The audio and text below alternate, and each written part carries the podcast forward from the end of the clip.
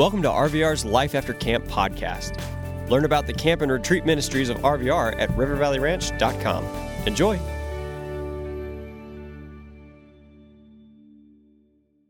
Welcome. My name is Keith Oglesby. I'm a professor at Liberty University. That's what I do now. But actually, I'm a camp director, so I'm like in my wheelhouse. I'm super at home at camp. I just want to start off by saying I admire you and I respect you so much for taking a weekend out of your crazy busy schedule, fighting the snow, fighting all the paperwork, fighting everything you have to do to get here. I know that as a teenager, your time is valuable. I value your time. I know you value your time. I know some of you are already looking at your watch, and I haven't even gotten to a story yet. That's kind of a bad thing, you know? But I'm super excited to be with you. Um, this is my role this weekend. My role is to try to challenge you to think differently. Let me just say that again because it's an easy goal. My goal is to challenge you to think differently. What do I mean by that? What I mean is, this book that we're going to study, it should come with a warning label. You know, we have to put warning labels on everything. You have to put a warning label on Advil. Did you know that? Claritin, Advil. Like, this book should say, warning. Spending large amounts of time in this book will forever transform your life. You know what I'm saying? Like, if you actually use this book and apply it, your life will never be the same.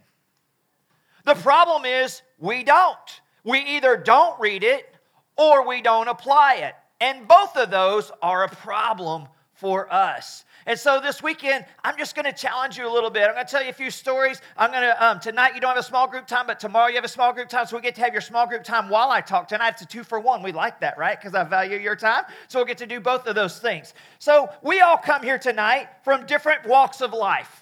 Everybody here tonight has a story. Everybody here has a crazy thing going on in their life. Some of you uh, have a relationship with Christ. You've had it since you were in kindergarten. Some of you have a new relationship with Christ. Some of you are investigating Christ. Some of you may not have a relationship with Christ. Some of you have a relationship with Christ, but you're in a, a, a desperate time right now. You're in a desert. You've got things going on in your life. You may have hidden sin in your life. I didn't come here to bring all of that. God brought you here, and He brought me here.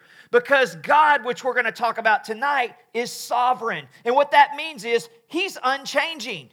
How awesome is that? We live in a world of change. We live in a world of change all the time. Let's just talk about cell phones. Does anybody have an old tired, like a way back? Does anybody even have an 8 anymore? I mean, are y'all just on iPhone 10s now? You know what I'm saying? Like, we live in a world of change. I mean, if I whipped out, I should have done this, I just didn't think about it soon enough, but what if I whipped out like a cassette tape tonight? Raise your hand if you know what a cassette tape is. Oh, wow, look at you guys. I know. Now, that's that archaic thing, you know, that's like in the preschools today or whatever. You don't even have them there. All right. Then you went from the the eight track tape. There was a big modern technology advance. We went all the way from the cassette tape to the what? CDs. Oh, yeah, we thought we had it. You could get the little changer, all five of them. You could do it all the thing. You didn't even have to get up anymore and go. You could just like get your remote, like, you know, like you got your CDs. CD. How many of you have a computer now uh, or a tablet now that has no CD-ROM, no CD player at all? How many of you? Yeah, like, like now I have an eighth grader, and I was like, well, you just watch a movie on this way. It's like, well, I don't know. With the snow and everything, we have to have Netflix. I mean, well, I, I, didn't like. You thought I brought a DVD, Dad? Where are you? I mean, you know, are we going to Mayberry? Or is this like the '50s? Or what are we doing here? You know, like, like things change. We live in a world that changes, but there's one thing that doesn't change, and that's God. That's His sovereignty. Like the God of the universe created all things, and He created all things with a purpose. And we're going to be looking at this little verse right here in Isaiah this week. And oh, my thing might have went off. I set it down too long. And we're going to be looking right here at this verse. Wait, I'm the next one. Here we go. Isaiah 61 1. We're going to look at three verses in Isaiah 61. So that's good news for you because we're going to stick right there. Now, we'll supplement it with a few scriptures, maybe 50, 60, 70 each night.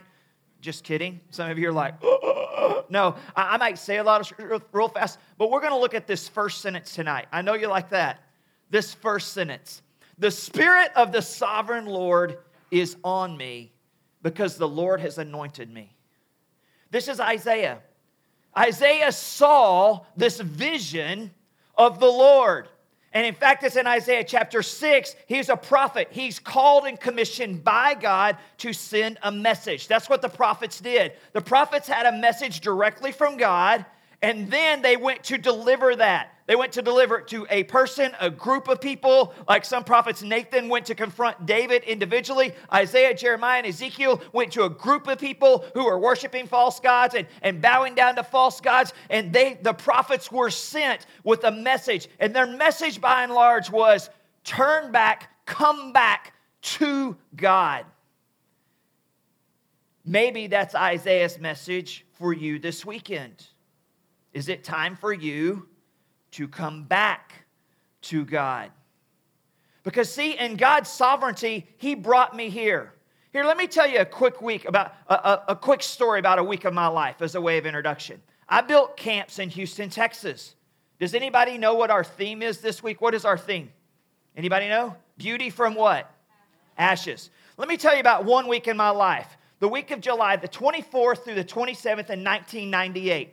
I lived in Houston, Texas. My wife and I had lived there for nine years, and we were going to build this huge, big, non denominational Christian sports camp like RVR right outside of the city of Houston. I've been working with a group of investors for about 18 months. We'd raised $4 million.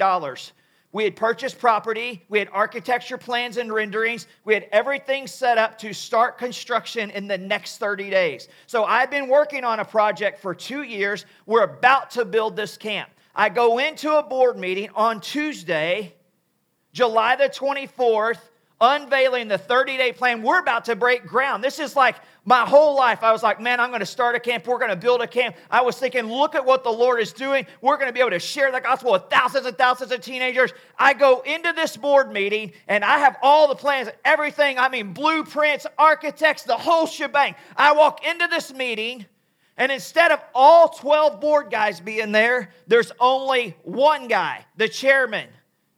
And I'm thinking, maybe I didn't get the memo. What's going on? Like, this is because, because these are pretty big meetings. We only meet once every three months. It's a big meeting. And I go in there, and the chairman says, Hey, KO, I just wanted to let you know the board has met and we've decided to terminate the project. We are not going to build the camp. I've been working on this project, helping raise $4 million, casting the vision of how this camp was going to change lives and how amazing this was going to be and how incredible it was going to be. I had no explanation. I wasn't given an explanation. We've decided to terminate the project. Before I started working for these businessmen, I was a principal of a Christian school in Houston for nine years. In July, late July, like the 24th, you don't have a lot of people looking for school principals, coaches, teachers, superintendents that late. That was on Tuesday. Andy said, I was driving about an hour and a half from Houston to this property every day. So, one of the board members was a general manager of an automobile dealership and they had given me a Ford Expedition to go back and forth every day like a program car. And I would turn it in like every two weeks, but I would use it, turn it in for two weeks, use it. And he said, By the way, if you could drop your Expedition off on your way home. And I said, Well, since I didn't know I wasn't going to have a job anymore like 20 minutes ago, I might need till tomorrow to do that. So I turned in our car on Wednesday. On Thursday, I came home to our house. And when I came home to our house, we were renting a home because we knew we were going to be moving to camp and we were going to have a home there. And we were renting our home from a management company, and they owned about 200 homes all over Houston, Texas. And when we came home on Thursday, we were locked out of our house because we had been paying every single month our lease and our mortgage. We had been making our payment, but a lot of those 200 properties were empty. They were vacated. No one was living in them. So they were taking the few people who would pay, and they were one at a time selectively paying these different people, and they weren't paying on our house. So we were locked out of our house. At this time, I had three children under three in diapers We're locked out of our house. I still have three children, but they're that close. They're still 18 months apart. I still have all. There's like, what happened to your children? That's not. That's not where we're going tonight. All right, all right. But okay, so that is Thursday. Wednesday, I lose my job. I'm sorry. Tuesday, I lose my job. Wednesday, I have to turn in the car. Thursday, we're locked out of our house. Friday, in a hotel room, because we don't have a house, my wife miscarried our fourth child. Tuesday, Wednesday, Thursday, Friday. I know what it feels like to have your life in ashes. I know when you're like, Lord, I'm trying to serve you. I'm trying to build a camp, not for myself, so we can share that gospel, so we can proclaim your word. I'm trying to, to do this not for self. I'm like working as a principal so that we can build a camp, so that we can build relations to do these things. And this is what one week of my life looked like. Fast forward, I became a youth pastor, did a few things. I, am going to skip that part for the sake of time tonight because I do know what time it is and it's Friday night, it's opening night. But let me just say this. One year later, I met a physician in Houston, Texas who said, I really, really want to build a camp for the city of Houston. Do you know what I told him? He came, he said, I want you to do it. I had a business plan, I had architecture, I had I had like everything to just push play. Like push play the music, like build camp, have camp, will do. Here we go. You know what I told him? I said, I don't think you have enough money. He did not like that because he had a lot of money, like jets and stuff. You know what I'm saying? He had a lot of shiny things, all right? And I literally told him, long story short, took us 18 months. We found property. We built a camp.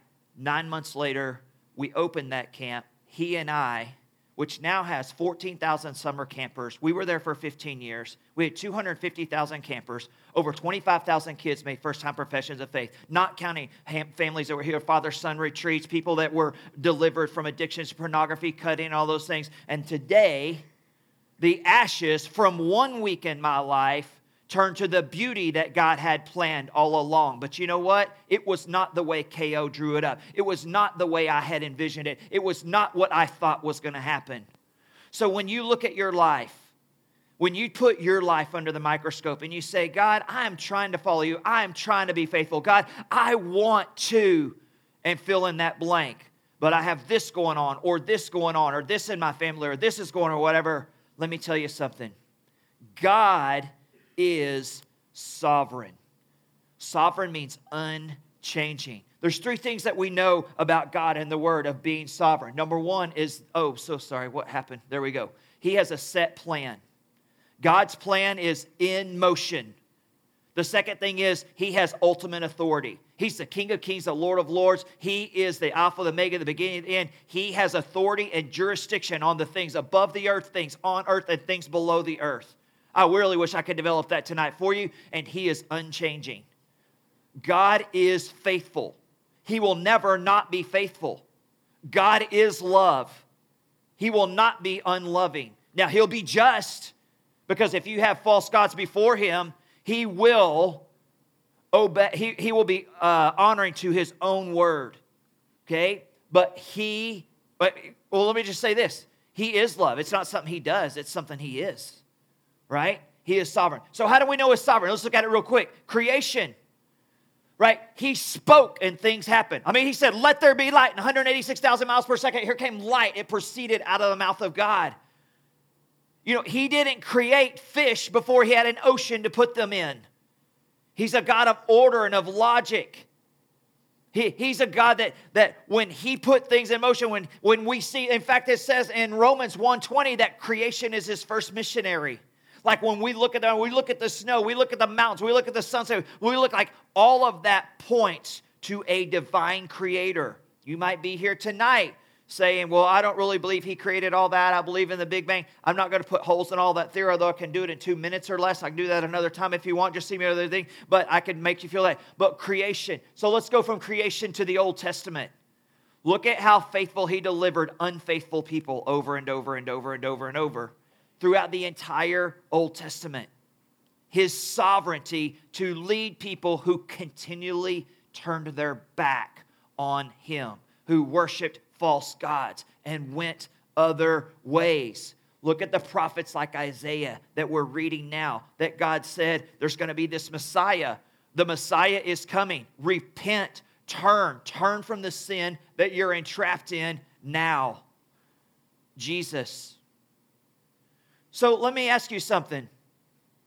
When did God, in His sovereignty, His unchanging, all authority, his set plan. When did God know he was going to have to send Jesus here to the earth? This is when he knew. In Genesis chapter 1, verse 26, when he leaned down into the sand and he picked up the sand of the earth and it's flowing through his hand and he said, Let us make man in our image. Male and female, he created them. When God created us, he knew in his sovereignty that it was going to require the death of his one and only Son because we were going to disobey as Adam and Eve did, and sin was going to enter the world. He didn't just wake up in Matthew in the New Testament and go, oh man, the whole world's going to chaos. What do I get? Oh, I'll send Jesus. He knew in Genesis the price he was going to have to pay to turn our ashes into beauty. And he chose out of his great love for us to create us anyway and to bring to us. What about the sovereignty of Jesus? He's born. Anybody remember this is this is no brainer. This is softball. This is like easy fast pitch. Can anybody name any one of the three gifts that the wise men brought to Jesus? Anybody name one of them? What? Yes. Myrrh. That's right. You just went straight to it, didn't you? Why? Why did they bring myrrh? You know the answer, so you probably know that too. Why? Uh, because they needed to bring a gift. Does anybody know what myrrh is?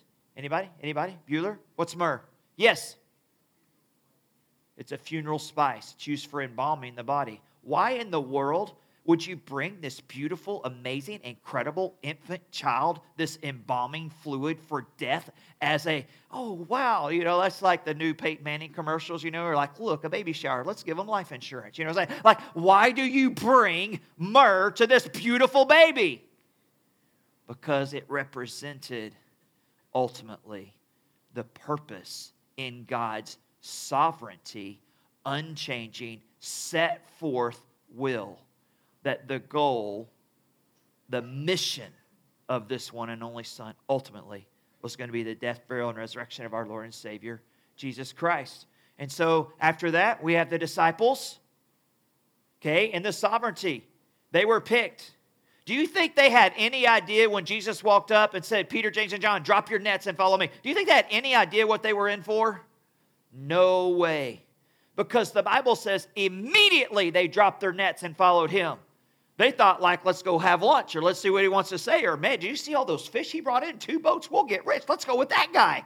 They had no idea what the next 18 months of their life was going to look like. And then after the death, burial, and resurrection of our Lord and Savior Jesus Christ going to look like. And then after the 40 days when he appeared, and he appeared to them in the upper room, he appeared to them on the seashore when he reinstated Peter, when he appeared to them, when he came into the room and he transcended one times with doubting Thomas, one time without doubting Thomas. They had no idea that when he ascended and said, Go therefore, make disciples all nations, baptizing them in the name of Father, Son, and Holy Spirit, and lo, I'll be with you till the very end of the age. They had no idea that then they were going to be, the, the gospel itself was going to be entrusted to them. They that he would say in Acts that I'm going to send the Holy Spirit. Like, what the heck is the Holy Spirit? Well, oh my gosh, here it comes. There's the tires, I mean, the fires, the tongues, everything coming in. The Holy Spirit comes. In the entire Old Testament, they were led by smoke. Well, that's okay. Led by fire. Oh, that's good. The, the disciples, they had Jesus. Like, we got Jesus. Jesus our man. Like, Jesus, da, da, da, Jesus. You know what I'm saying? Like, they had Jesus. But now he ascends, goes to the right hand of the throne of God, and here comes this Holy Spirit. In the Old Testament, God outside, Jesus outside. Holy Spirit comes, uh oh, do do do do do do do, twilight zone, inside. The indwelling of the Most High God. In His sovereignty, yeah. Like all those guys we're to meet in heaven. Do you ever think about this? Do you ever think about, like, in heaven, what that's to be like? Like, think about in heaven when we walk on the streets of gold in the crystal sea. Think about, hey, man, I'm to just sit down with Paul and say, dude, you rocked my face off when I was down there. I mean, all that, like shipwrecked, I mean, shipwrecked, beaten with rods, all that stuff you went through. You know what Paul's going to say to you? Dude, what was it like down there on earth when you got to have the presence of the living God live inside of you? Let me tell you something the God of the universe and his sovereignty created you, sent Jesus here for you, and he loves you.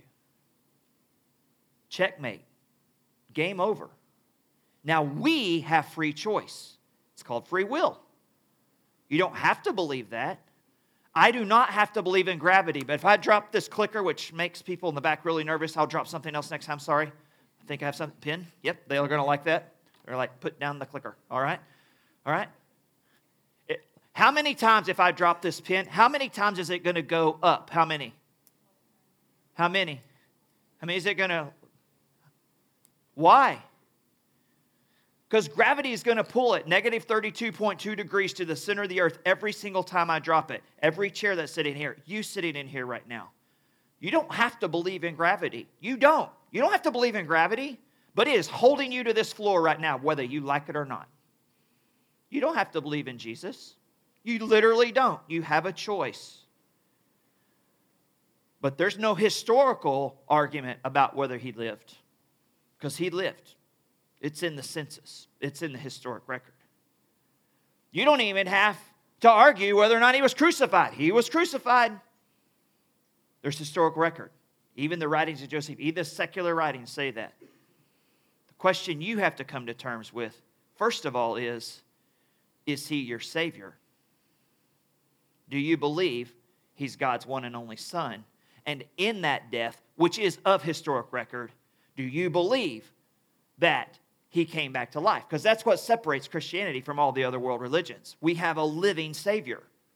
He ascended to the right hand of the throne of God, where he's there praying on our behalf. In God's sovereignty, it was not a mistake. God's sovereignty means unchanging, set plan set forth for our redemption. So some of you might believe that and have him as your Savior, which I hope that's what you're going to be here for these next 24, 48 hours. That's what we're talking about.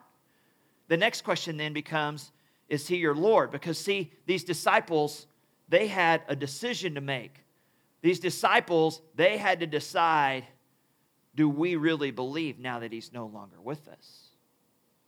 We know that answer is yes because we're here today. There were 4,000 years from the time that Adam and Eve were created till the arrival of Christ.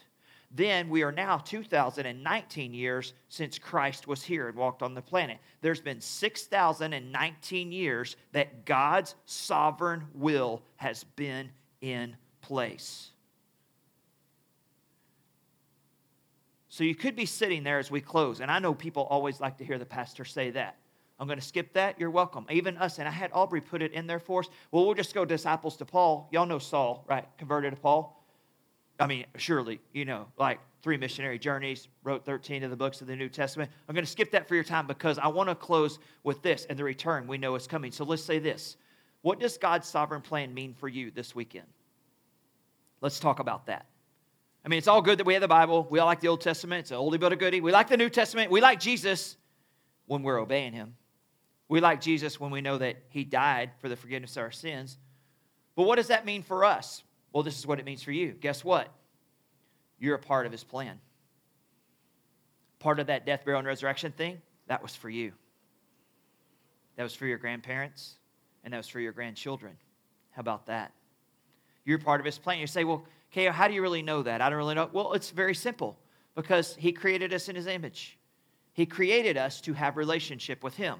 You're here, you're alive, you have life and breath. He gave that to you. Your heart is beating. He provided that for you. You're welcome. Some of you haven't told him thank you for that today, but he is.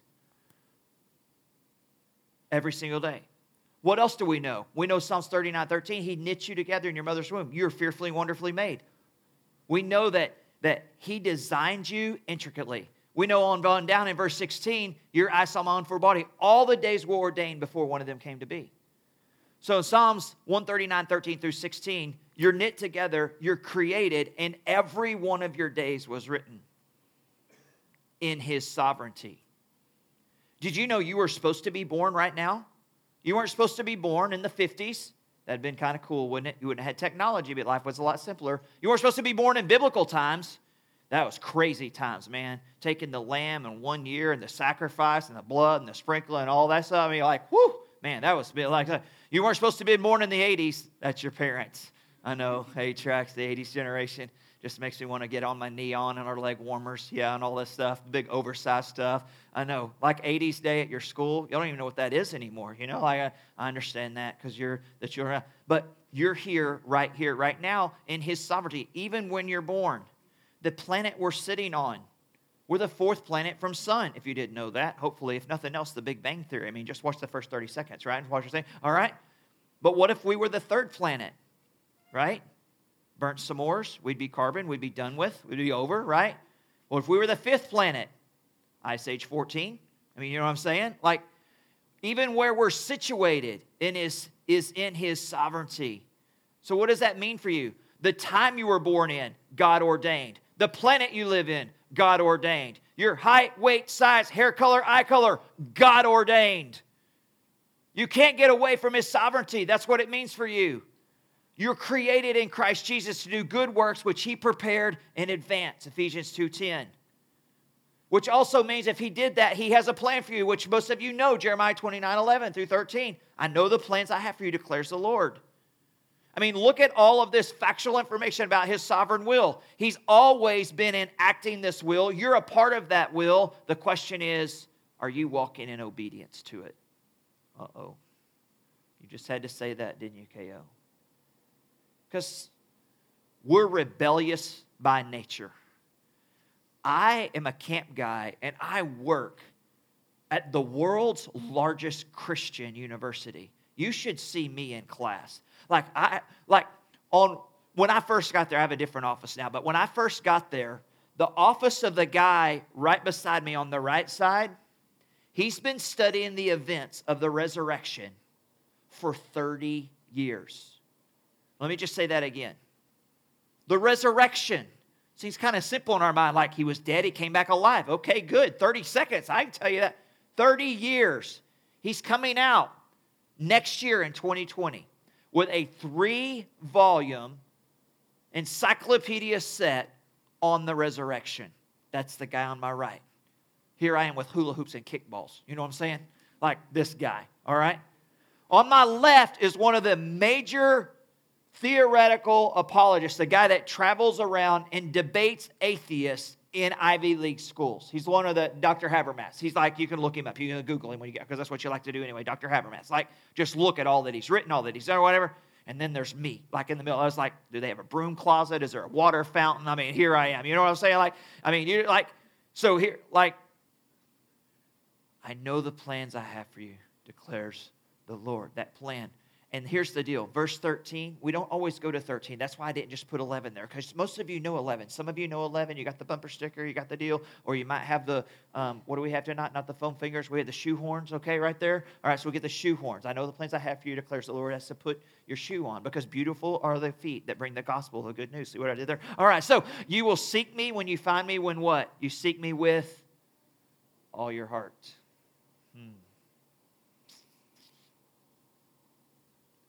Here it is in a nutshell right here. If you're going to be transformed from ashes or an area of your life is going to be transformed from ashes. You have to grab a hold of this simple but profound truth from God's Word. And it's right there. It starts knowing He created you. Genesis 126. Psalm 139, 13 through 16, Ephesians 2.10. He created you. Not only did he create you, he loves you. How do you know that? Because he sent Jesus here for you. See, you might be in a condition or have something going on, and we're going to talk specifically about those conditions tomorrow morning. But there may be things going on in your life that you may not be able to control. But God can. And Jesus can give you what you need supernaturally. He sent him here to rescue us, and he has a plan for you. Isaiah 61 says this The Spirit of the Lord is on me because he has anointed me to proclaim, you ready for this? Good news to the poor, bind up the brokenhearted, proclaim freedom to the captives, and release from darkness the prisoners. There it is. Without Jesus, these are the conditions of ashes for all of us brokenhearted. When I went through that week, I was definitely brokenhearted. Captives, people entrapped by sin. We'll talk about that in the morning. People who live in darkness, alone, isolated, away from God. Or Like the ashy world, that's a tough world. You need more than lotion in the ashy world. You know what I'm saying? All right, you're talking about straight up, you need the Holy Spirit. And we're going to talk more about that. But look at the beauty because our world focuses on that. The, the nightly news is the ashes. So look at the beauty. He no longer, okay, you don't have to be brokenhearted. He can bring healing. He can take that. He can take that unforgiveness, that bitterness, that situation, whatever's happened in your life, he can do that. You don't have to be a slave to sin. We just sing it. No longer slave. Oh, no, that was a staff earlier. No longer a slave to fear, but I am a what? Child of God. That's right. But I am a child of God. You don't have to live in darkness. You can be the light of the world. I'll just leave you with this. I don't know where you come here tonight, okay? You might come here tonight. You may know a whole lot about Jesus. You may not know a whole lot about Jesus. You may not have too many things going on in your life. You may not know. Some of you, you need some help. Some of you might have a few things going on in your life. Some of you might have where Jesus has some outlining for you. Like you feel like pretty much that you don't know what's going on or how you can control it. But what we do know is that Jesus will slowly, if you will surrender to Him, He will slowly start to put those things together. Why do we know that? Because we know He's sovereign. We know that God has seen yesterday, today, and tomorrow that God is not going to withhold His wisdom, His healing, His love, His forgiveness. He desires to make you beautiful. God's desires for you to be healed, free, and light. It doesn't matter the condition of your heart when you show up here. What matters is the condition of your heart when you leave here. In His sovereignty, you can run from God, but you can't hide. It doesn't matter. You may not believe in the cross yet. That's okay. Keep investigating because it will prove it to itself. I desire in your sovereignty for you to walk in beauty. And it's simple